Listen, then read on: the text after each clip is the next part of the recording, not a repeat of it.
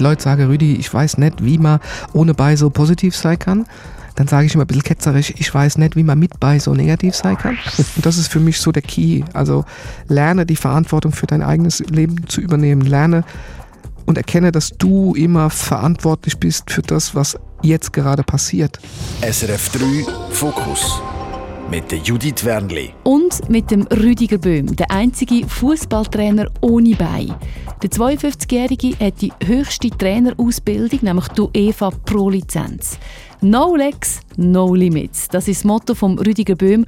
Und wie er sich nach dem Verkehrsunfall, wo innerhalb Sekunden sein ganzes Leben verändert hat, wie er sich da wieder zurückkämpft hat, das erzählt er im Fokus. Ich freue mich sehr, ist er da. Ich bin nämlich sicher, von jemandem mit so einer Geschichte und so einer Lebensfreude können wir alle auch etwas für uns selber mitnehmen. Rüdiger Böhm, herzlich willkommen im Fokus. Merci, dass ich da sein darf. Im Moment läuft ja die Fußball-WM in Katar. Du hast über 15 Jahre von deinem Leben hauptberuflich im Fußball gewidmet. Wie fest tut es dir weh, dass Deutschland draußen ist? Oh, grundsätzlich bin ich sehr enttäuscht über mich selbst, dass es mir nicht mehr weh tut, weil es ist abzusehen, schon seit vier Jahren ist es abzusehen, dass es nicht besser wird. Okay. Ich habe gedacht, vielleicht liegt es ja daran, dass die Schweiz im Moment einmal noch im Turnier ist. Du lebst schon seit über 13 Jahren in der Schweiz, darum nicht übrigens auch Mundart. Du hast Sportwissenschaft studiert, hast aktiv geshootet, nach deinem Unfall lang als Fußballtrainer geschafft. Warum hast du den Weg eigentlich nicht weiterverfolgt? Weil ich irgendwann gemerkt habe, dass der Präsident, der einen beilosen Cheftrainer einstellt, den gibt es noch nicht. Und ähm, wenn man dann merkt, dass man nicht weiterkommt und alle Kollegen, mit denen ich Lizenzen gemacht habe, mittlerweile dann Cheftrainer sind sie irgendwo in der ersten Liga, in der zweiten Liga in Deutschland, ähm, dann musst du entweder ja, auf die Zunge beißen, den Rest deines Lebens und, und weitermachen und das kann ich nicht. Äh, oder du musst raus. Und das war dann für mich der Moment, wo ich gesagt habe, 2013, jetzt ist gut. Mhm. Hast du das Gefühl, heute wäre das anders? Ich weiß es nicht. Also zu der Zeit gab es ja definitiv noch keine Homosexualität im, im Fußball und auch noch ähm, keine Schwäche. Es ist immer alles nur stark. Sie, die Zeiten haben sich geändert, Gott sei Dank. Aber ich glaube, für einen beinlosen Cheftrainer ist es immer noch zu früh, weil die landläufige Meinung ja immer noch davon ausgeht, dass du musst ja als Trainer alles vormachen im Fußball. Ne? Natürlich nicht, aber die Leute denken es immer noch. Mhm. Und ist gerade die WM in Katar die wird ja aus ganz unterschiedlichen Gründen heftig kritisiert. Wie siehst du das? Ich sehe es ein bisschen differenziert. Ich bin der Überzeugung, wenn man da hätte was ändern wollen, dann hätte man es vor zehn Jahren machen müssen. Ähm, jetzt ist es, glaube ich, zu spät dafür und ich finde es ein bisschen scheinheilig, sich jetzt hinzustellen und äh, auf die Kacke zu hauen. Sorry, wenn ich das so sage. Das hätte man vorher machen müssen. Jetzt geht es für mich eigentlich darum, dem Sport eine Chance zu geben. Und ich finde es auch sehr, sehr speziell, dass man den Fußballer, die ihr Leben lang dafür fighten und arbeiten und alles dafür tun, dass sie einmal da dabei sind, dass man denen jetzt sowas vor die Füße wirft und sagt, sie müsse sich jetzt da in irgendeiner Form äußern, die wolle eigentlich Fußball spielen und wolle dieses Erlebnis mitnehmen. Mhm. Wie intensiv verfolgst du die WM? Weil, Klammer auf, ich habe dir angerufen für ein paar Fragen rund um den Fokus. Das ist gerade ein Schweizer Spiel gelaufen, Schweiz gegen Kamerun. Und äh, wir haben eine halbe Stunde geläutert während dem Match. Ja, hätte ich eigentlich gar nicht sagen dürfen. Nein, äh, ich habe gewusst, dass die Schweizer gewinnen. Ähm, ich bin überzeugt davon, dass sie eine gute Rolle spielen werden. Ähm, weil ich natürlich auch den Muri kenne. Äh, der war mein Cheftrainer beim FC Thun. Und ich weiß, was er für Qualität hat und weiß auch, was die Mannschaft für Qualität hat. Äh, und mittlerweile gibt's ja ähm, Repeat- und Aufnahmefernsehen, sodass man sich die Spiele dann anschauen kann, wenn man Zeit hat. Was ich dann immer mache, wenn ich sowas nicht gesehen habe, ich schalte dann die Nachrichten aus und guck's dann wirklich so, wie ich kenne das Ergebnis nicht und guck's dann wirklich so, wie, wie man es normal guckt. Mhm, okay, und stellst als WhatsApp ab und so weiter, damit du auch wirklich nichts mitbekommst. Ja, was du der Schweiz noch zutraust, über das reden wir dann noch. Aber komm, wir gehen, tauchen schnell in die Zeit ein, wo du, eben, du bist schon vor dem Unfall Nachwuchstrainer gewesen das ist schon dein Weg gewesen, nachher ohne Bein als Trainer zu arbeiten und dann noch als Profi, hat vor dir niemand geschafft und bis heute ist mir auch niemand bekannt, wo das ist, ein Trainer eben ohne Bein. Wie ist denn der Moment in deiner Erinnerung präsent, wo eben dein Leben komplett auf den Kopf gestellt hat?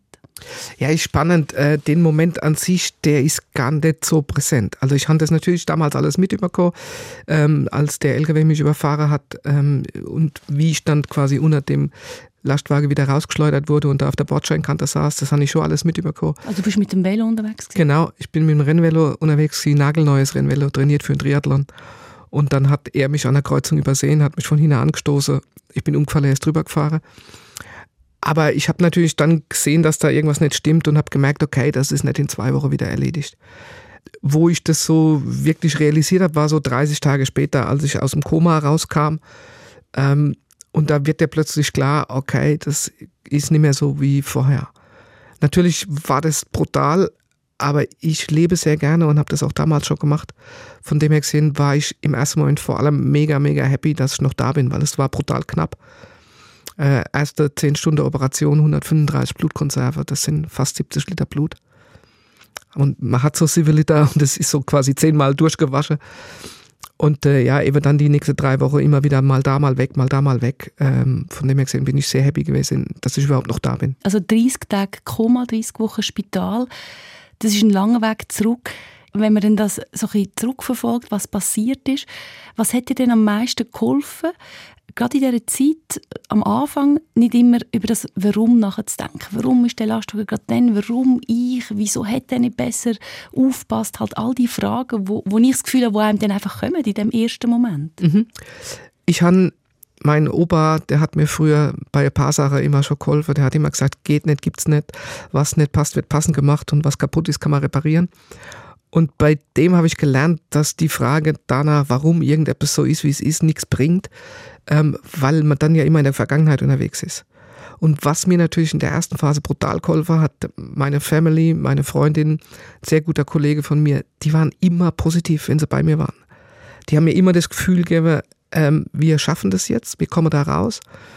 Und meine Mutter hat irgendwann zu mir gesagt, weißt Rüdi, ähm, du bist jetzt 27 Jahre alt, die ersten 27 Jahre, die sind sie, wie sie sind sie. Da gab es gute und schlechte Tage und Highs und Lows. Und jetzt fängt was Neues an und da wird es auch wieder gute und schlechte Tage geben und Highs und Lows. Aber wir sind alle für dich da und gemeinsam kriegen wir das hin. Und dann hatte ich natürlich eine Physiotherapeutin, die kannte mich aus der Szenekneipe, in der ich vorher gearbeitet hatte.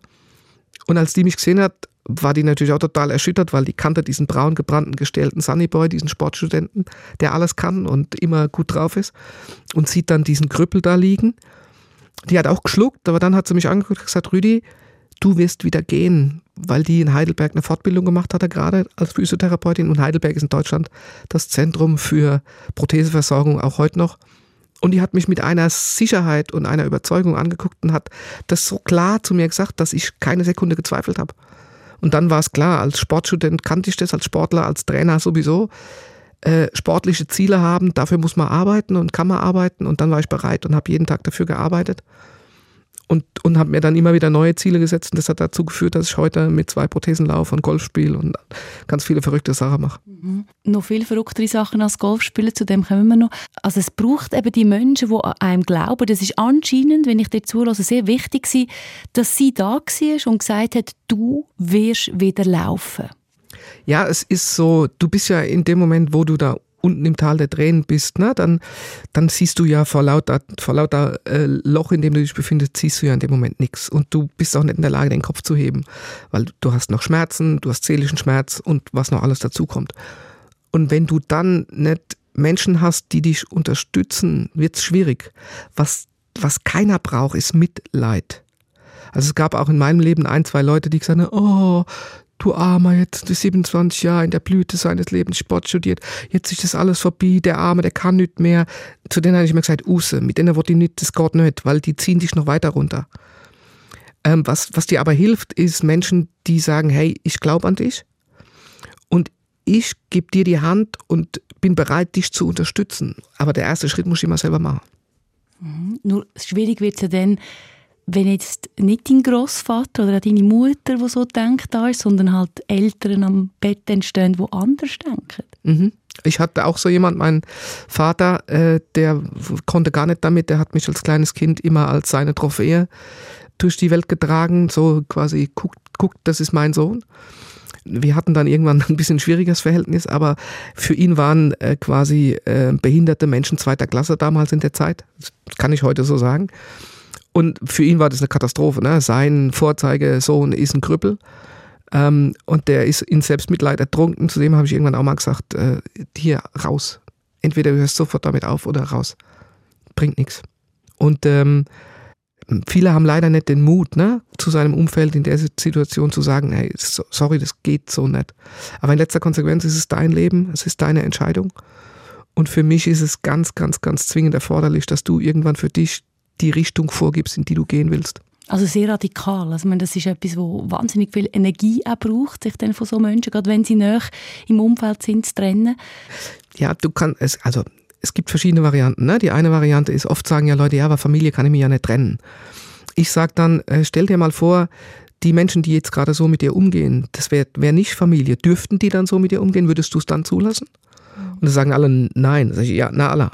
Und der Punkt ist für mich der, gerade von der Familie sollte man doch eigentlich erwarten, dass er einem unterstützt, oder nicht? Oder anders ausgedrückt, warum hat, nimmt sich jemand das Recht raus, so mit dir umzugehen, nur weil er sich Familie schimpft? Mhm. Und für mich ist es, wir haben alle nur ein Leben und wir haben alle nur eine Energie. Und die sollten wir aus meiner Sicht dafür nutzen, dass wir die Dinge tun, die uns Spaß machen, die uns voranbringen, die uns dahin bringen, wo wir hinwollen. Und wenn du dafür sorgst, dass andere Menschen mit dir leiden, dann ziehen die dir genau diese Energie raus und das macht dich kaputt. Und am Ende des Tages bist du genauso bemitleidenswert wie alle anderen auch und die beschweren sich immer, dass sie nicht vorankommen und über alles andere und kommen nirgends hin und äh, bringt dir nichts. Wie ist denn dein Weg gegangen von den 30 äh, Wochen im Spital nachher zurück und auch die höchste Trainerlizenz können machen, die es im Fußball überhaupt gibt? Wie ist der Weg jetzt rückwirkend? Wie hast du den erlebt? Ähm, sehr, sehr cool, sehr positiv. Der Moment, wo ich mich entschieden habe, laufen zu lernen, war der Moment, wo plötzlich andere Menschen gekommen sind und gesagt haben, hey Rüdi, ich finde das mega, wie kann ich dich unterstützen? Und dann kam eins zum anderen. Dann musste ich mit der Krankenkasse fighten, weil ich keine stationäre Reha machen wollte. Nach 150 Tage Krankenhaus hatte ich satt. Ich hatte das Krankenhaus gesehen. Und da musste ich fighten, dass ich eine ambulante Reha machen durfte. Das haben sie genehmigt. Dann hatte ich das Ziel, am Heiligen Abend in meine Szenekneipe, in der ich da immer gearbeitet hatte. Mir hatte an Heiligabend um 22 Uhr immer offen und nach der Familiefeiern haben sich alle getroffen und richtig geile Party und ich habe da immer gearbeitet. Und mein Ziel war, an diesem Abend nicht mit dem Rollstuhl, sondern mit zwei Prothesen da drinnen zu stehen. Das habe ich geschafft, war sehr emotional. Ich, nach zwei Stunden war ich total fertig, also körperlich zum einen, aber auch emotional. Aber genau das hat mir die Energie gegeben für den nächsten Schritt. Dann habe ich quasi irgendwann ohne Krücken laufen gelernt und dann kam ein Zufall zum nächsten. Ich war Nachwuchstrainer bei Darmstadt 98. Die hatten einen ganz guten Draht zum DFB. Der DFB hat mich eingeladen. Und so haben sie mir die Chance gegeben, die A-Lizenz zu machen damals. Und bei der A-Lizenz habe ich äh, einen kennengelernt, der war Nachwuchschef beim KSC und der fand das gut, was ich mache. Und dann wollten die die Nachwuchsabteilung restrukturieren. Da hat er mich nach Karlsruhe geholt. Und wie das dann so ist, irgendwann wird einer entlassen und noch einer entlassen und er war noch Co-Trainer, der Cheftrainer musste gehen, da musste er mitgehen. Und dann war ich der Einzige, der die Lizenz hatte und der gerade da war und plötzlich stand ich wieder an der Linie und wurde dann auch Nachwuchschef. Und spannend war, im ersten Jahr, als ich dann übergangsweise an der Linie stand, äh, haben wir die Klasse gehalten und haben uns qualifiziert für die neu eingerichtete B-Union-Bundesliga. Gleichzeitig war es aber so, dass das Präsidium sich für die neue Saison äh, dann noch drei Monate Zeit ausgebeten hatte, um zu überlegen, ob das wirklich der richtige Moment ist, dass ich wieder Trainer werde. In der Zeit habe ich die Mannschaft aber dann schon trainiert und bin mit denen im ersten Jahr, wo ich dann wirklich wieder Cheftrainer einer Mannschaft war, süddeutscher Meister geworden. Und das ist im KSC vorher über Jahre nicht gelungen. Und dann war klar, hey, der hat zwar keine Beine mehr, aber der hat einen Plan. Und für die Jungs war es nie ein Thema. Im Gegenteil, ich habe viele Jungs, die heute international Fußball spielen, und einer von denen hat mal in einem Interview gesagt, das Coole beim Rüdi war, dass er uns nicht nur auf dem Platz, sondern auch neben dem Platz ganz viele Dinge mitgegeben hat. Ja, und dann bist du irgendwann Nachwuchschef und dann verändern sie die Lizenzbedingungen und plötzlich war Lizenzbedingungen, dass der Nachwuchschef die höchste Trainerlizenz haben muss.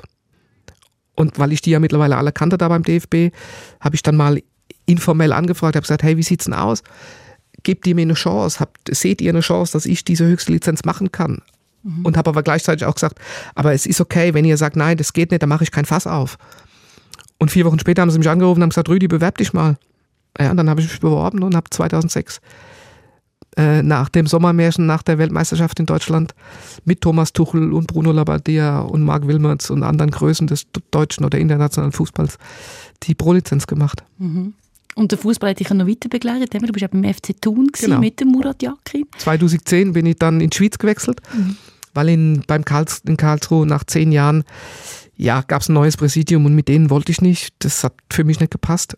Und dann hatte ich, weil ich ein Jahr davor in Thun im Trainingslager war mit einer U17, hatte ich ein Angebot vom FC Thun, die sind gerade aufgestiegen, die erste Mannschaft in Super League mit Murat und die, die U21 in die erste Liga, in die höchste für sie mögliche Spielklasse. Und dann habe ich gesagt, ja, wenn ich bin jetzt gerade, da bin ich gerade 40 geworden, wenn ich es jetzt nicht mache, dann mache ich es nie.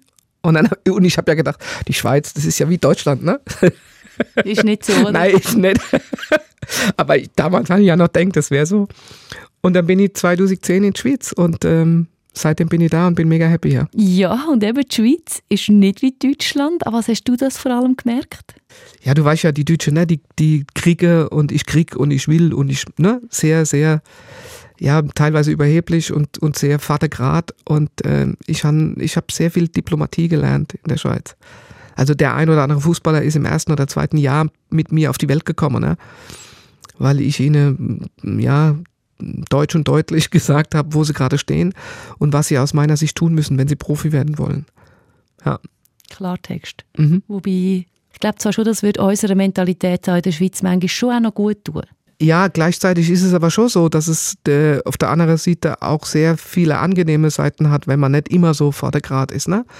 Also es geht schon noch darum zu sagen, um was es geht. Und man sagt mir auch nach, dass ich diese Fähigkeit habe, die Dinge auf den Punkt zu bringen. Mhm. Aber deshalb kann man ja trotzdem nett sein ne? und, und es manchmal auch überlegen, ob das jetzt gerade der richtige Moment ist, um das anzubringen. Und das habe ich in meinen 13 Jahren Schweiz gelernt, ja. Mhm. Schön. Über deine Zeit in der Schweiz reden wir noch natürlich auch darüber, wie du dann vom Fußballtrainer zum Mentalcoach geworden bist. Das ist ja auch ein spannender Weg, wie das passiert ist.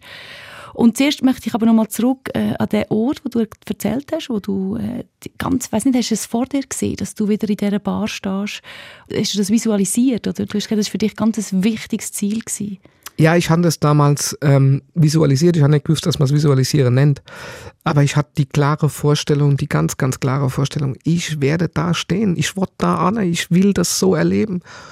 Ähm, weil ich natürlich quasi, ich war so ein bisschen in Schweizerdeutsch würde ich sagen, Servala-Prominenz. Äh, in Darmstadt, das war eine Szenekneipe. Jeder, der hip und in war, war in dieser Kneipe. Wenn ich durch die Stadt gefahren bin mit der Inliner, alle immer, oh, das ist doch der vom, so. Mhm.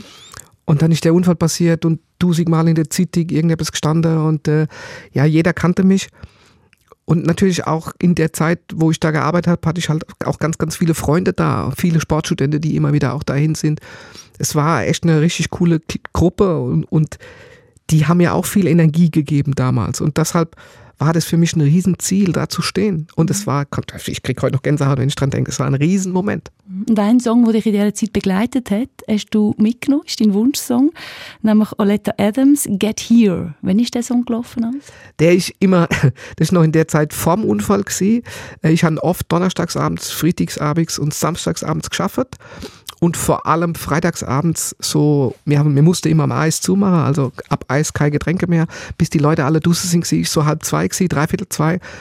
Und so ab Eis, wenn es dann quasi Licht wieder hell, dann ist dieser Song gelaufen, um dem letzten klar zu machen, hey, es ist jetzt Zeit für dich. Wenn du, hier wird jetzt melancholisch, wenn du noch feiern willst, dann musst du raus jetzt. Und wir haben das extrem genossen und dann eben quasi alle raus, richtig Musik nochmal aufgerotzt. Ähm, und dann war das der Song, der da immer gelaufen ist. Dann lassen wir uns doch den quasi Rausschmeißer-Song an. Lieblingsmusik vom Rüdiger Böhm und sein Weg vom UEFA Pro-Lizenz Fußballtrainer ohne Bein zum erfolgreichen Mindset-Coach. Über das reden wir dann gerade nach der Oletta Adams. Reach me by railway. You can reach me by trailway. You can reach me on an airplane. You can reach me with your mind. You can reach me by caravan. Cross the desert like an Arab man. I don't care how you get here, get here if you can. You can reach me by sailboat Climb a train, swing rope to rope. Take a sled and slide down slow into these arms of mine. You can jump on a speedy coat. Cross the border in a blaze road. I don't care how you get here, just get here if you can. There are hills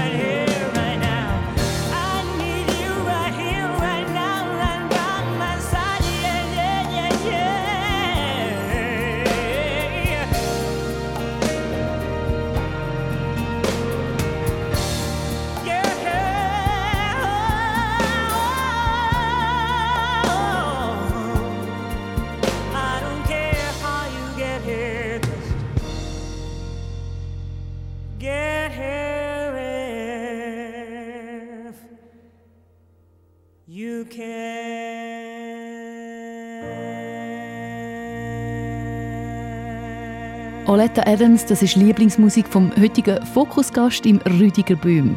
Er ist weltweit der einzige Fußballtrainer mit der UEFA Pro-Lizenz ohne Bein. Die hat er bei einem Verkehrsunfall verloren, hat er uns vorher erzählt, sich aber zurück ins Leben gekämpft und unter anderem im 2010 war er Trainer zu Thun bei der U21 und gleichzeitig ist der heutige Nazi-Trainer der Murat Yakin Trainer vom Eis. Und darum reden wir dann sicher auch noch über die WM und was er der Schweiz zutraut. Rüdiger Böhm, was mich noch wundernimmt, du hast ja vorhin erzählt, wie das für dich war, der Unfall, die Sekunde, wo einfach alles verändert hat. Wie ist denn das, hat der Unfall auch deine Werte, also was dir wichtig ist im Leben, grundsätzlich verändert? Ja, definitiv. Also ich aus heutiger Sicht sage ich bin vorher so ein richtiges arrogantes Arschloch gewesen. Immer Gel in der Haar, immer 7 Kilo Haarspray drin, ein dicker Ohrring drin und nur auf Äußerlichkeiten fixiert. Und es gab definitiv Menschengruppen, mit denen habe ich nicht geredet. Ähm, und das hat sich durch den Unfall und nach dem Unfall extrem verändert. Weil der Punkt ist einfach der, wenn du an dir runter guckst und da, wo vorher zwei durchtrainierte sportliche Beine sind, sie ist plötzlich nichts mehr und sind irgendwelche Stummel mit verpflanzter Haut, dann sieht es einfach nicht cool aus. Und äh, dann muss man irgendwann lernen, sich auf andere Dinge zu fokussieren. Und ähm, wenn es eins gibt, wofür ich dankbar bin, dass ich gelernt habe, dass alles das, was wir alle immer im Außen suchen, das findest du dann, wenn du anfängst nach innen zu schauen. Und das hat sich extrem verändert. Also ganz andere Werte wie vorher. Also bist, würdest du sagen, du bist eigentlich schon noch der Rüdiger Böhm, aber komplett ein anderer Mensch. Ich bin immer noch ehrgeizig, ich bin immer noch jemand, der gerne Ziele erreicht, ich bin immer noch jemand, der gerne Spaß hat im Leben und tief im Inneren total überzeugt ist davon, dass er die Dinge auch erreichen kann, wenn er bereit ist dazu. Aber ich bin nie mehr schwarz-weiß. Früher, ich habe Mathe und Physik Abitur gemacht. Für mich gab es ganz klar wahr und falsch und eins und null und an und aus. Und heute liebe ich all diese Schattierungen, die es dazwischen gibt, all diese Graustufen, die auch die Arbeit, die ich heute mache, ausmacht. Das ist für mich das, was es heute speziell macht und interessant macht. Und früher hätte ich das niemals gesehen. Also heute bist du Coach, also Motivationscoach, Mindset-Coach. Ähm, wie bist du vom Fußballtrainer zum Coach geworden? Also in letzter Konsequenz, schön, dass du das so fragst, wie kommt man vom Fußballtrainer zum Coach? In letzter Konsequenz mache ich seit 30 Jahren nichts anderes. Ja, ich, also es ist so die Kombination. Ich habe als äh, kleines, kleiner Bub habe ich schon in der Bütt gestanden, habe Büttenrede gemacht mit zehn Jahren vor 400, 500 Leuten. Dann habe ich, Büt, was ist Büt? das ist so Faschings, an Fasching so eine, so eine Rede auf der Bühne da so. Da, da, da, da, da, da, so. Das habe ich schon als Kind gemacht und als Jugendlicher. Dann habe ich als Jugendlicher Theater gespielt bei uns im Dorf. Das heißt, ich, mir hat es noch nie was ausgemacht, vor Leute auf einer Bühne zu stehen. Und dann mit dem Beginn des Sportstudiums lernst du natürlich immer vor Leuten zu reden. So. Und als Fußballtrainer machst du auch nichts anderes. Du redest in jeder, an jedem Tag, in jedem Training redest du immer vor deiner Truppe. Und oft ist das viel schwieriger, weil die kennen dich ja ganz genau und, und warten oftmals drauf, dass du wieder mal irgendeinen Bock schießt und irgendwas verkehrt machst. Das heißt, ja, ich habe immer Leute trainiert, immer Leute, Menschen entwickelt.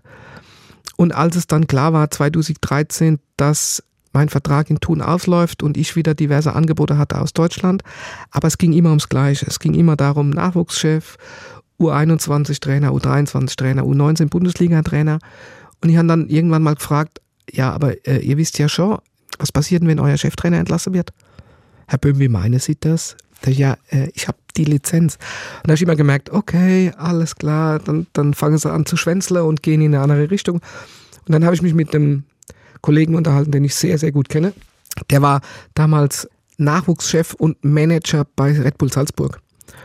Und der hat dann irgendwann zu mir gesagt, Rüdi, äh, hinter vorgehaltener Hand mal ehrlich, Cheftrainer wirst du nicht, vergiss das.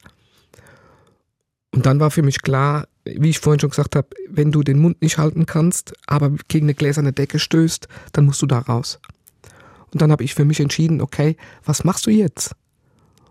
Und dann kommt es zusammen. Ne? Ich habe als Trainer gearbeitet, habe 15 Jahre lang junge Menschen dazu motiviert, alles zu geben. Ich weiß, wie Teams funktionieren, ich weiß, wie Menschen funktionieren, wie du sie dazu bringst, dass sie an und über ihre Grenzen gehen. Ich habe eine spezielle Geschichte und kann ganz gut schnurren. um nicht zu sagen, als Kind haben sie immer zu mir gesagt, wenn du mal nicht mehr bist, müssen wir dein Mundwerk extra totschlagen. Und dann war irgendwie klar, okay, ich, ich mach da, mach da was draus. Und ich wollte aber nicht nur auf der Bühne stehen und den Leuten meine Geschichte erzählen, sondern ich wollte wissen, was dahinter steht. Und das lernst du im Sportstudium nicht. Ich hatte zwar äh, Sportpsychologie als, als Seminar zwei, dreimal, aber das, was da wirklich dahinter steht, lernst du nicht. Und dann war für mich klar, okay, wenn ich das mache, dann muss ich ein paar Coaching-Ausbildungen für mich machen, dass das Ganze auch Hand und Fuß hat. Und so ist es dann entstanden. Und jetzt bist du Keynote-Speaker, Buchautor. Das Buch heißt No Legs, No Limits, Untertitel Grenze oder Herausforderung. Du entscheidest. Da geht es natürlich auch immer viel um Veränderungen. Dafür gibt es kein klares Rezept, glaube ich. Aber du hast in all deinen Jahren ja herausgefunden, äh, warum die einen gut mit Veränderungen umgehen können, andere weniger. Was ist es, was sich ein Teil von uns so schwer tut damit? Das ist genau der Untertitel, ne? also dieses No Legs, No Limits, das ist so mein Claim irgendwann wurde. Ähm, ich habe zu der Zeit noch sehr viel Sport gemacht, auch, auch selbst wieder Leistungssport ohne Beine. Und äh, dann brauchst du irgend so einen Claim. Und dann früher, da ist mir eingefallen, ne? früher hieß es so, keine Arme, keine Kekse. und da ist dann irgendwann so No Legs, No Limits draus geworden. Auf Deutsch hört sich ein bisschen blöd an. Deshalb, ähm, und ich habe das ein paar ehemaligen Studienkollegen von mir geschickt. Und die haben alle gesagt, oh, cooler Slogan, aber das meinst du ja nicht ernst. Dann habe ich gesagt, doch, doch, das wird mein Claim. Und dann war klar, das Buch, da geht es ja um mich, um meine Geschichte und das, was, was du daraus machen kannst. Dann muss der Titel auch so sein. Aber für mich ist viel entscheidender dieser Untertitel. Grenze oder Herausforderung, du entscheidest. Und die einen können gut mit Veränderungen umgehen, weil sie vor allem erkannt haben, dass es immer die eigene Entscheidung ist. Und die anderen können es nicht, weil sie die Verantwortung immer bei den anderen suchen. Und das ist für mich so der Key. Also lerne die Verantwortung für dein eigenes Leben zu übernehmen. Lerne und erkenne, dass du immer verantwortlich bist für das, was jetzt gerade passiert. Und leider ist es in den meisten Fällen so, dass wir gerne, gerne bereit sind, die Schuld bei den anderen zu suchen. Also heißt das in letzter Konsequenz, du bist verantwortlich für deinen Unfall? Wenn du so willst, ja, genau. Also ich bin jetzt vielleicht nicht verantwortlich dafür, dass ich in dem Moment gerade da gefahren bin, aber ich bin verantwortlich für das, was danach passiert ist. Also ich sage immer so, wir sind acht Milliarden Menschen auf dieser Erde aktuell gerade. Ich bin nicht der Einzige, der, der ohne Beine unterwegs ist. Es passieren immer wieder Dinge in diesem Leben. Und das Entscheidende ist, sie passieren nicht nur ausgerechnet mir oder dir oder ausgerechnet das passiert genau dem. Dinge passieren. Mein Opa hat es immer Leben genannt. Ne? Also wir sind nicht gefeit davor, dass uns Dinge passieren. Und umso mehr wir versuchen, alles zu vermeiden, umso mehr kommen wir in diese negative Vermeidungshaltung und der Fokus liegt auf der falschen Seite und da werden uns immer genau die Sachen vor die Füße fallen. Hat dir das auch geholfen, dass du nicht zu fest bei der Frage, warum, warum ich, warum der Lastwagenchauffeur, warum ist er gerade dann da dass, dass die Frage dir gar nicht groß gestellt hast? Ich habe sie mir gestellt, aber ich habe gemerkt, es, ich muss mich jetzt entscheiden. Ich kann mich jetzt den Rest meines Lebens darüber aufregen, dass ich der Arme bin und mich immer wieder frage, warum das passiert ist. Ich kann aber auch akzeptieren, dass es auf diese Frage, warum passiert es mir, gibt es keine Antwort drauf. Und erst wenn du das loslässt, Und wie? wie? Also das ist ja etwas, das leuchtet einem ja ein. Und trotzdem ist man manchmal so gefangen in dem Warum. Wie lässt man es denn los? also was dazugehört, ist die Wut und die Trauer und den Zorn und diese Enttäuschung rauszulassen. Das in sich reinzufressen bringt nichts. Also ich habe damals auch, ich war wütend, ich war traurig, ich habe geweint, ich hatte Dreh, alles, all das gehört dazu. Du musst dir aber klar sein, solange du in diesem Prozess bist, passiert gar nichts. Also kommst du nicht weiter? Du kommst nicht weiter, nein, weil du in der falschen Energie bist. Und erst in dem Moment, wo du das quasi loslässt und im wahrsten Sinne des Wortes loslässt, hast du eine Chance, dass sich was Neues entwickeln kann. Und die Leute fragen mich immer, ja, wie, wie komme ich da raus? Ne? Was hilft, sind, sich Ziele zu setzen. Ne? Also quasi zu unterscheiden, möchte ich mich jetzt den Rest meines Lebens mit der Frage, warum ich beschäftigen? Oder überlege ich mir, okay, der Status quo ist jetzt so, wie er ist, also ich habe keine Beine mehr, ich kann ruppeln, ich kann meditieren, die kommen, das, das wächst nicht mehr nach. Ähm, aber was kann ich denn jetzt aus der Situation machen? Und bei mir war klar, ne, diese Physiotherapeutin, du wirst laufen lernen. Und genau das ist die Initialzündung dafür, dass es dann wieder losgeht. Die Akzeptanz der Situation, so wie sie ist, in jedem Moment und dann sich zu überlegen, was kann ich denn jetzt machen? Ne? Also der Klassiker, Montagmorgen auf dem Weg nach Zürich, du stehst im Stau, mhm. kannst dich brutal drüber aufregen. Ich fahre Zug, darum habe ich keinen Stau am Montagmorgen. Zum Beispiel, G- genau. Also ne, wenn du mit dem Stau nicht leben kannst, dann überleg dir, hey, was kann ich, was, was kann ich machen? Ja, das war bei mir genau der Auslöser. Gewesen. Fahr, fahr früher los, fahr Zug. Aber das ist jetzt das einfachste Ding. The Thematik finde ich dann schwierig, wenn du sagst, ja, man muss sich Ziel setzen oder richtige Ziel.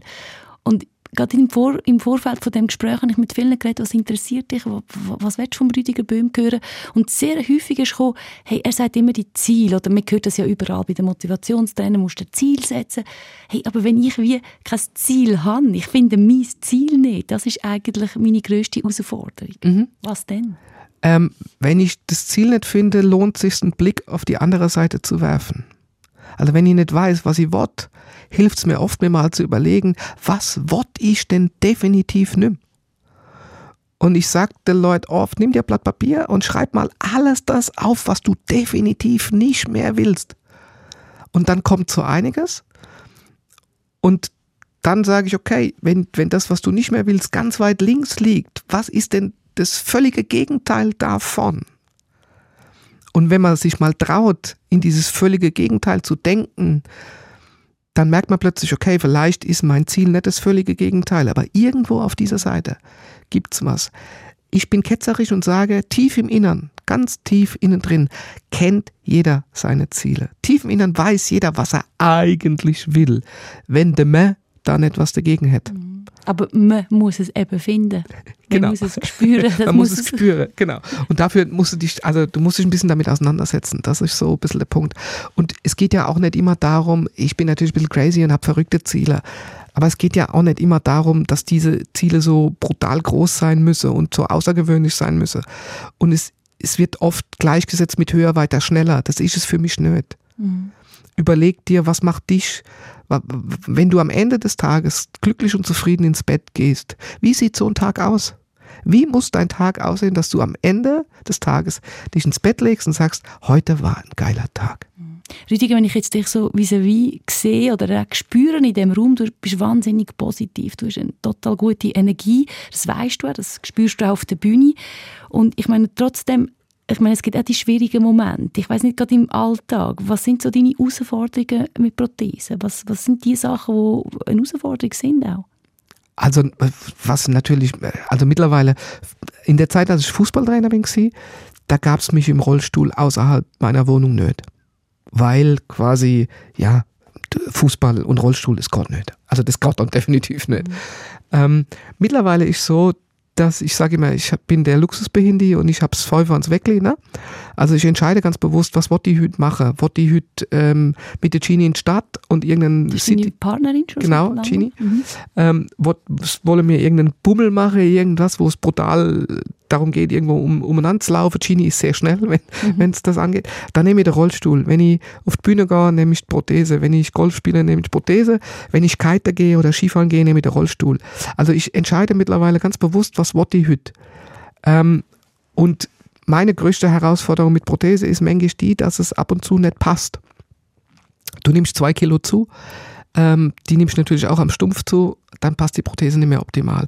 Ich habe viel verpflanzte Haut, die ist nicht wirklich widerstandsfähig, da geht immer mal wieder was auf. Dann hast du eine offene Stelle.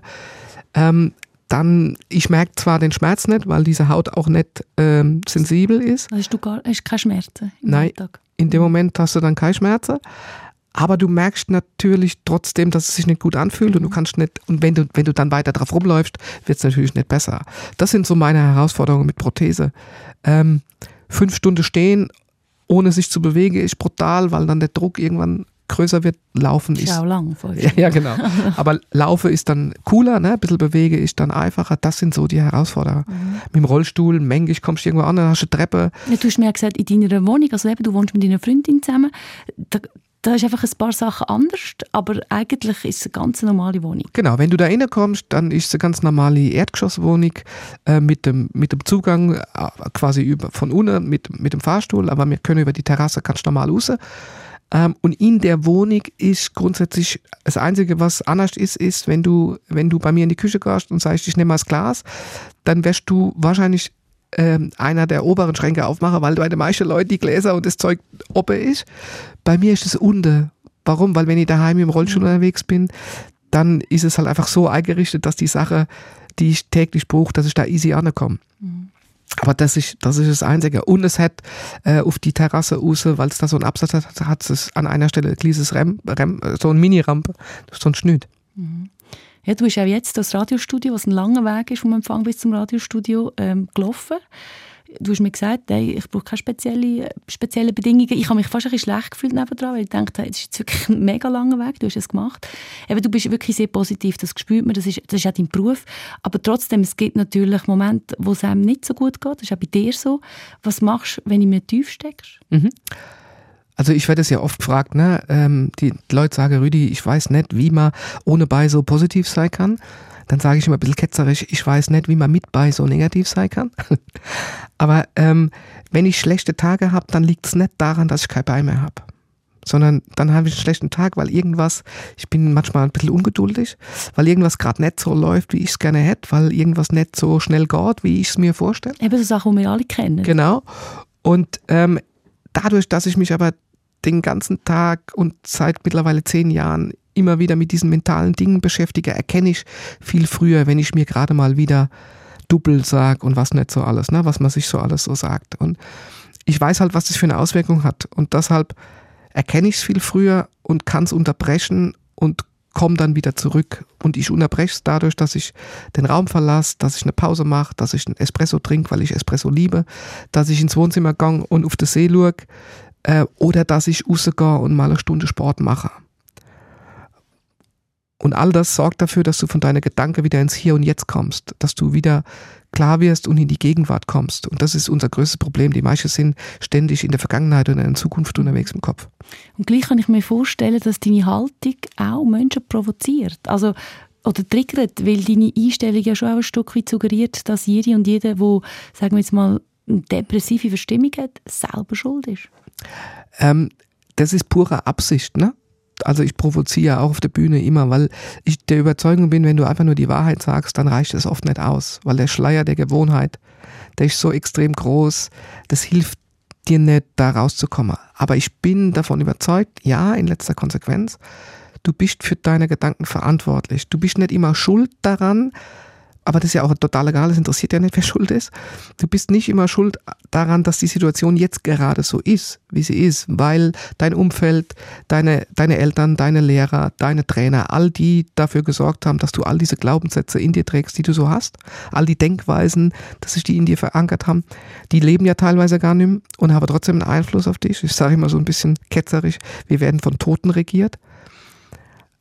Aber der Moment, in dem du erkennst, okay, das ist jetzt mal so, ist der Moment, in dem du die Verantwortung übernimmst und sagst, okay, ich, das ist aber jetzt nicht so, weil ich genetisch so bin, da kriege ich die Krise. Wenn zu mir einer sagt, ja, weißt mein Großvater hat einen Herzinfarkt gehabt und mein Vater hat einen Herzinfarkt gehabt und dann werde ich auch einer kriegen. Mhm. Ja, logisch, wenn du alles genauso machst wie die, dann wirst du auch einer kriegen.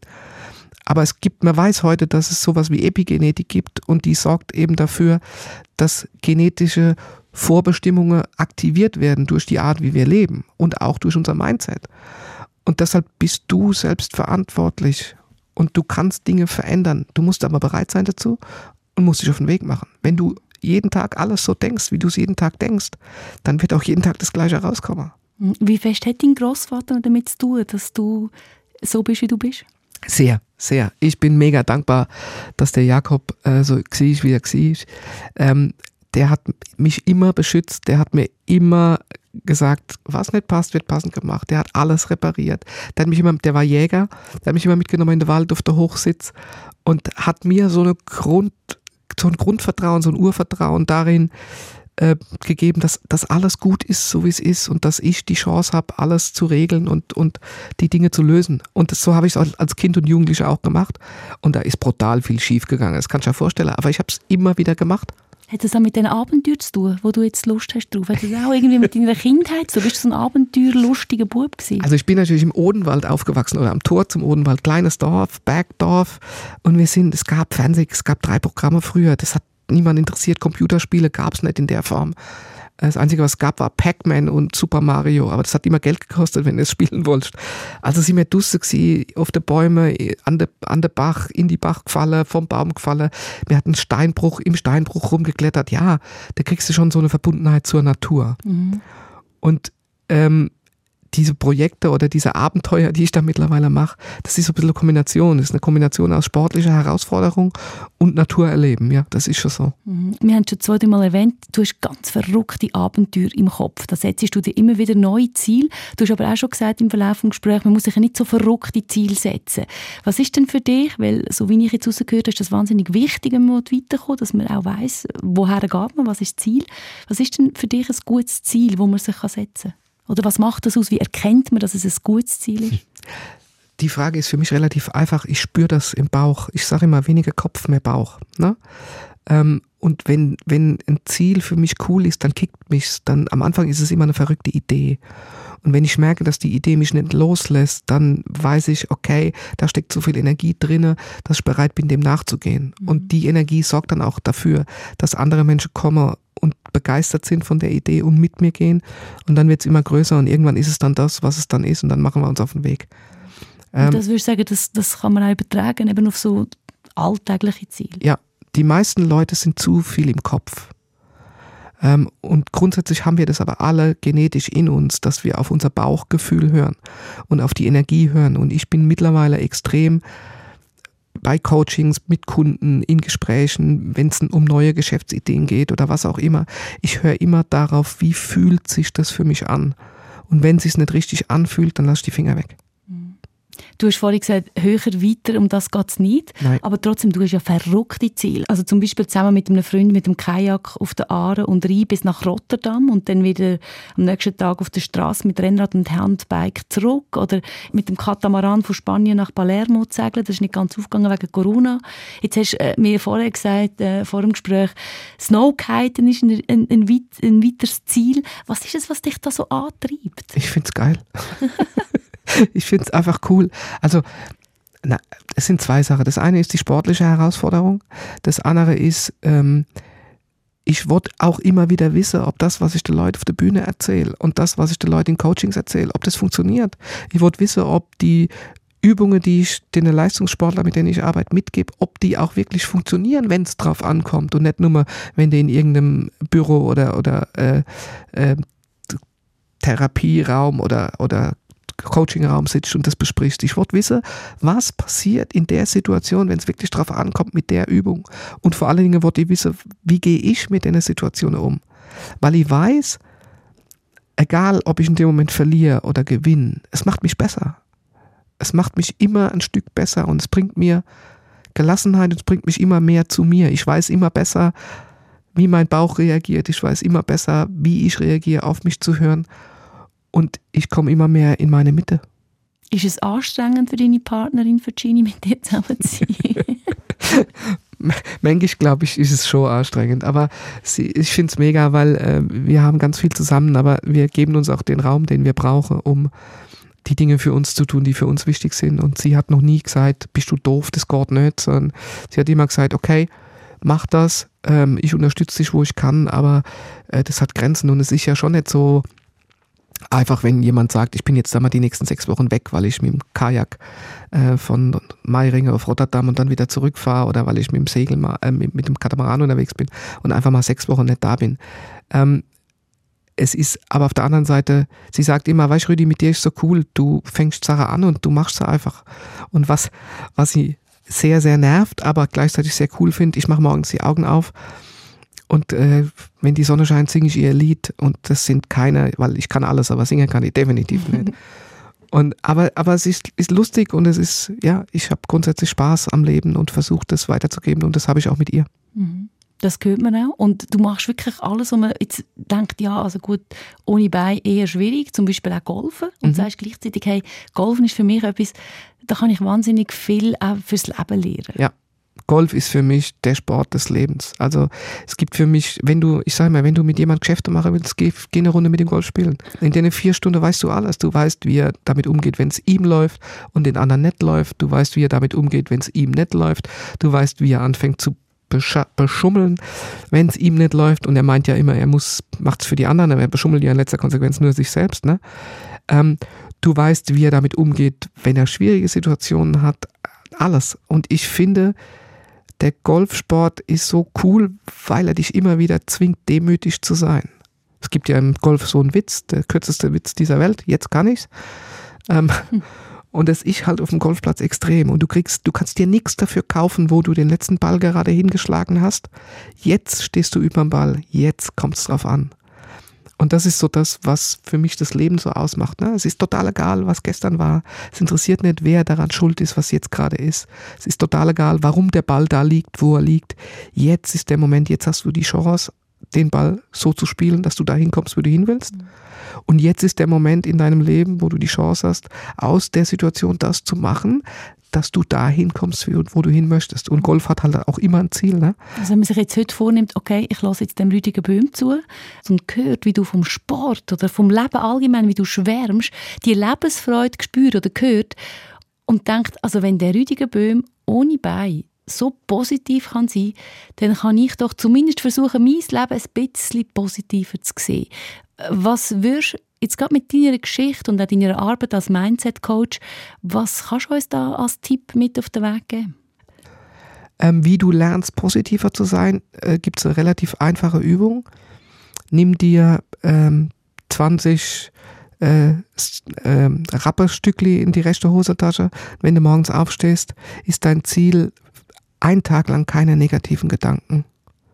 Und immer dann, wenn du negativen Gedanken hast, nimmst du ein so das Repli aus deinem rechten Hosensack raus, verabschiedest dich von dem Gedanken, ersetzt ihn ganz bewusst durch einen positiven Gedanken. Also stell dir die Frage, was würde mir denn jetzt helfen?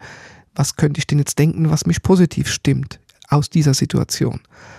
Und dann nimmst du den, das Repli auf die andere Seite und dein Ziel ist es am Ende des Tages, mit 18 Repli im rechten mhm. Hosensack nach Hause zu gehen, weil es in letzter Konsequenz immer der Fokus ist, der darüber entscheidet, ob das Glas halb voll oder halb leer ist. Was macht dich sicher, dass, dass dich das bis ans Lebensende so begleitet, dass du das immer früher erkennst, genug früh erkennst, wenn es dir weniger gut geht. Dass du weiter so das Leben kannst gehen. Egal. Kann man in deinem Fall wirklich sagen, egal was passiert. Weil ein bewusstes Leben viel, viel mehr Spaß macht. Also ich habe erlebt, wie schnell es gehen kann und es ist alles vorbei. Und das sorgt vielleicht dafür, dass du den Moment ein bisschen mehr genießt. Und logisch muss auch ich aufpassen, ne? umso mehr du machst, dann bist du da, bist du da, bist du da, dass du nicht vom Alltag gefressen und überrennt wirst und nur noch im Autopilot funktionierst. Ähm, aber ich schaffe es immer wieder, mich da rauszunehmen und das ist das, was ich den Leuten extrem empfehle. Überleg dir, ob es wirklich nötig ist, den ganzen Tag im Autopilot von A nach B zu rennen und dann am Ende des Tages dich zu fragen, was habe ich heute gemacht? Weil in letzter Konsequenz und dann ist es vorbei. Und man weiß ja, dass Menschen, die am Ende des Lebens gefragt werden, die sagen nicht, ah, ich hätte da noch drei Franken mehr verdienen müssen und da hätte ich noch ein Hüstli und da hätte ich noch ein anderes Auto, ähm, sondern die sagen, ich hätte, leider habe ich das nicht gemacht und leider habe ich das nicht probiert und leider habe ich das nicht gemacht. Und das ist für mich das, was zählt. In letzter Konsequenz, mein Opa, der Jakob, hat immer gesagt, das letzte Hemd hat keine Taschen. Mhm. Singt ja der Polo Hofer. genau. Ähm, und es sind, es sind die Momente, die, die, die Emotionen, die, die bleiben, die Momente mit Menschen gemeinsam und das ist das, was für mich zählt. Mhm. Was ist das, wo, wo als nächstes bei dir kommt? Was ist das, auf was du dich am meisten freust? Ah, jetzt, wie gesagt, ähm, das, die letzten Wochen waren, waren sehr viel, viele Seminare, viele, viele Vorträge, es war wirklich cool. Aber jetzt ist so die Phase, wo ich mich auch ein bisschen drauf freue, mal ähm, ein bisschen Skifahren gehen. Und ich habe vor vier Jahren Kiten gelernt und will das jetzt auf den Schnee bringen und das mache ich mit meinen italienischen Freunden zusammen und äh, ich freue mich schon drauf, weil ich weiß, dass die handwerklich so begabt sind, dass wir dieses Ding so umbauen können, dass ich das hinkriege. Und dann liegt es wieder mal an mir, wie oft ich bereit bin, in den Schnee zu beißen, bevor es funktioniert. Wie viele Leute um dich herum sagen bei all diesen Projekten, Rüdiger, das mal, vergiss es. Es geht einfach nicht. Das passiert mir immer wieder, ne? Aber die Leute, die immer sagen, ah, jetzt machst du das, ah, jetzt machst du das, Gott doch nicht. Das sind die, die dir als erstes auf die Schulter klopfen, wenn es funktioniert und sagen, ich hab's schon immer gewusst, dass es Gott. In letzter Konsequenz mache ich es nicht für die. Mhm. Ich mache es für mich. Und selbst wenn es nicht funktioniert, so wie dieses Segelprojekt, wir sind ja gescheitert, ne?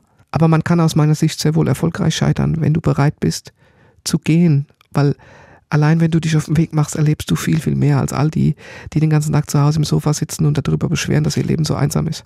Und ich nehme auch davon wieder so viel mit für mich, ähm, dass es sich definitiv gelohnt hat. Es gibt irgendeinen ganz, ganz, ganz erfolgreichen äh, Basketballspieler, der hat irgendwann mal gesagt, ich brauche jede Niederlage, weil jede Niederlage dazu führt, dass der Sieg so wunderbar süß schmeckt. Mhm man nennt es auch ein bisschen philosophisch die Bipolarität des Lebens. Also es gibt das eine nicht ohne das andere. Ich weiß, wir hassen es alle, wir wollen alle nicht verlieren, aber nur wenn du verlierst, weißt du, wie gut es sich anfühlt, wenn du gewinnst. Und mit, bei jeder Niederlage kannst du was lernen. Das, das ist part of the game. Ich sag oft so auf dem Weg zur Zielerreichung, stell dir vor, die Niederlage ist keine Niederlage, sondern nichts anderes als die Frage deines Ziels, hey, äh, das reicht mir nicht wenn du mich wirklich willst, dann musst du noch ein bisschen mehr. Bist du bereit, noch mehr zu geben? Also was bist du bereit zu investieren? Und wenn dann mal einer kommt und sagt, hey, aber mehr will ich nicht, mehr kann ich nicht investieren, ja, dann ist es doch okay. Weil dann hast du alles dafür gemacht. Und wenn du nicht mehr Potenziale hast, dann, dann ist es doch super, dass du so weit gekommen bist, wie du gekommen bist. Mhm. Mir geht es einfach darum, ich lerne und treffe so, so viele Menschen, die so verkopft sind und so im sich darüber Gedanken machen, was alles passieren könnte, bevor sie überhaupt den ersten Schritt gemacht haben, dass sie vor lauter, lauter in einem brutalen Verhinderungsmodus unterwegs sind. Und das macht nicht zufrieden und das macht nicht glücklich und die gehen abends ins Bett und finden den Tag nicht cool. Und wenn du mit schlechten Gedanken einschläfst, dann schläfst du schlecht. Du stehst am nächsten Morgen mit wenig Energie auf. Und wenn du keine Energie hast, dann kannst du keine Ziele erreichen. Wir hoffen natürlich ganz fest, dass wir morgen Abend alle total glücklich ins Bett gehen, weil die Schweizer Fußballnazi nämlich gönnt gegen Portugal. Du als ehemaliger Trainer auch beim FC Thun, natürlich wenn wir jetzt noch über das Fußball reden zum Schluss. Was traust du der Schweizer Nationalmannschaft zu? Also ich habe mir das ja jetzt nochmal angeschaut, wie so der Plan ist. Also ich gehe davon aus, dass ich gegen Portugal gewinne. Es wird knapp, ich gehe so ist Eis null Warum? Weil ich weiß, dass der Muri ein absoluter Fuchs ist. Der weiß ganz genau, was Sache ist und der weiß ganz genau, was er machen muss, dass er gegen Portugal erfolgreich sein kann. Die Portugiese machen das auch ganz clever, deshalb glaube ich nicht, dass es ein Schützefest geben wird. Aber ich traue Muri und dem Team das zu, dass sie das Spiel gewinnen. Und dann sind sie im Viertelfinale. Und dann kommt es noch ein bisschen darauf an, ähm, wie es dann so ausgeht, ob es dann die Kroaten oder die Japaner werden. Ich glaube, die Kroaten würden ihnen besser liegen als die Japaner. Ich sag mal so, wenn es die Kroaten werden, traue ich ihnen das Halbfinale zu. Äh, gegen Japan wird es, glaube ich, schwierig, aber nicht, weil die Deutschen gegen die Japaner verloren haben, sondern weil die ähm, ja, dann, dann das, weil das Spiel dazu führt, dass die Schweiz dann das Spiel machen muss und zwar ständig und nur das Spiel machen muss. Und das hat der nicht gar nicht so gern, wenn es alles so ganz so offen ist. Ähm, ja, da, da weiß ich nicht, wie es ausgeht. Aber morgen Abend gewinnen sie 1-0. Sehr schön. Nehmen wir gerne so mit. Und ich merke, wir hatten locker eine Stunde über Fußball reden. Also einmal du, ich hätte einfach ein bisschen mehr zugelassen. Äh, Rüdiger Böb, danke vielmals, wir können in dein Leben eintauchen. Und wenn ihr den Anfang von dem Gespräch verpasst habt, den Fokus mit allen Gästen gibt es jederzeit auch online unter srf.ch audio oder überall dort, wo ihr Podcasts hört. Und wir hören zu den Nachrichten noch einen weiteren Lieblingssong von Rüdiger Böhm, nämlich den von Lionel Richie.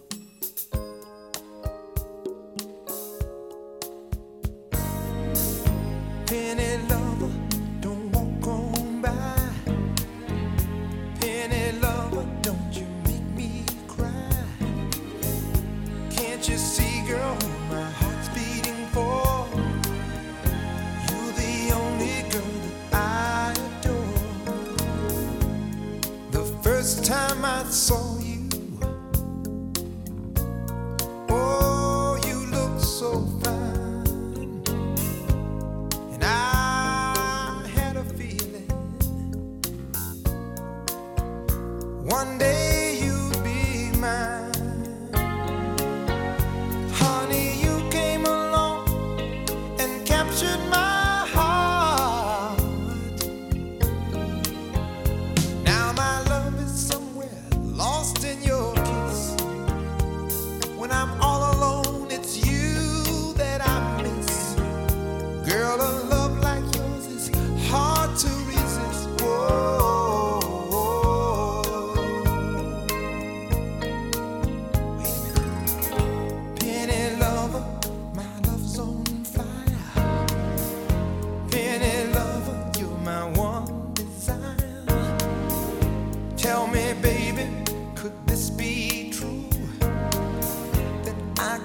need someone like I need you. Nights warm and tender, lying next to you. Girl, I surrender.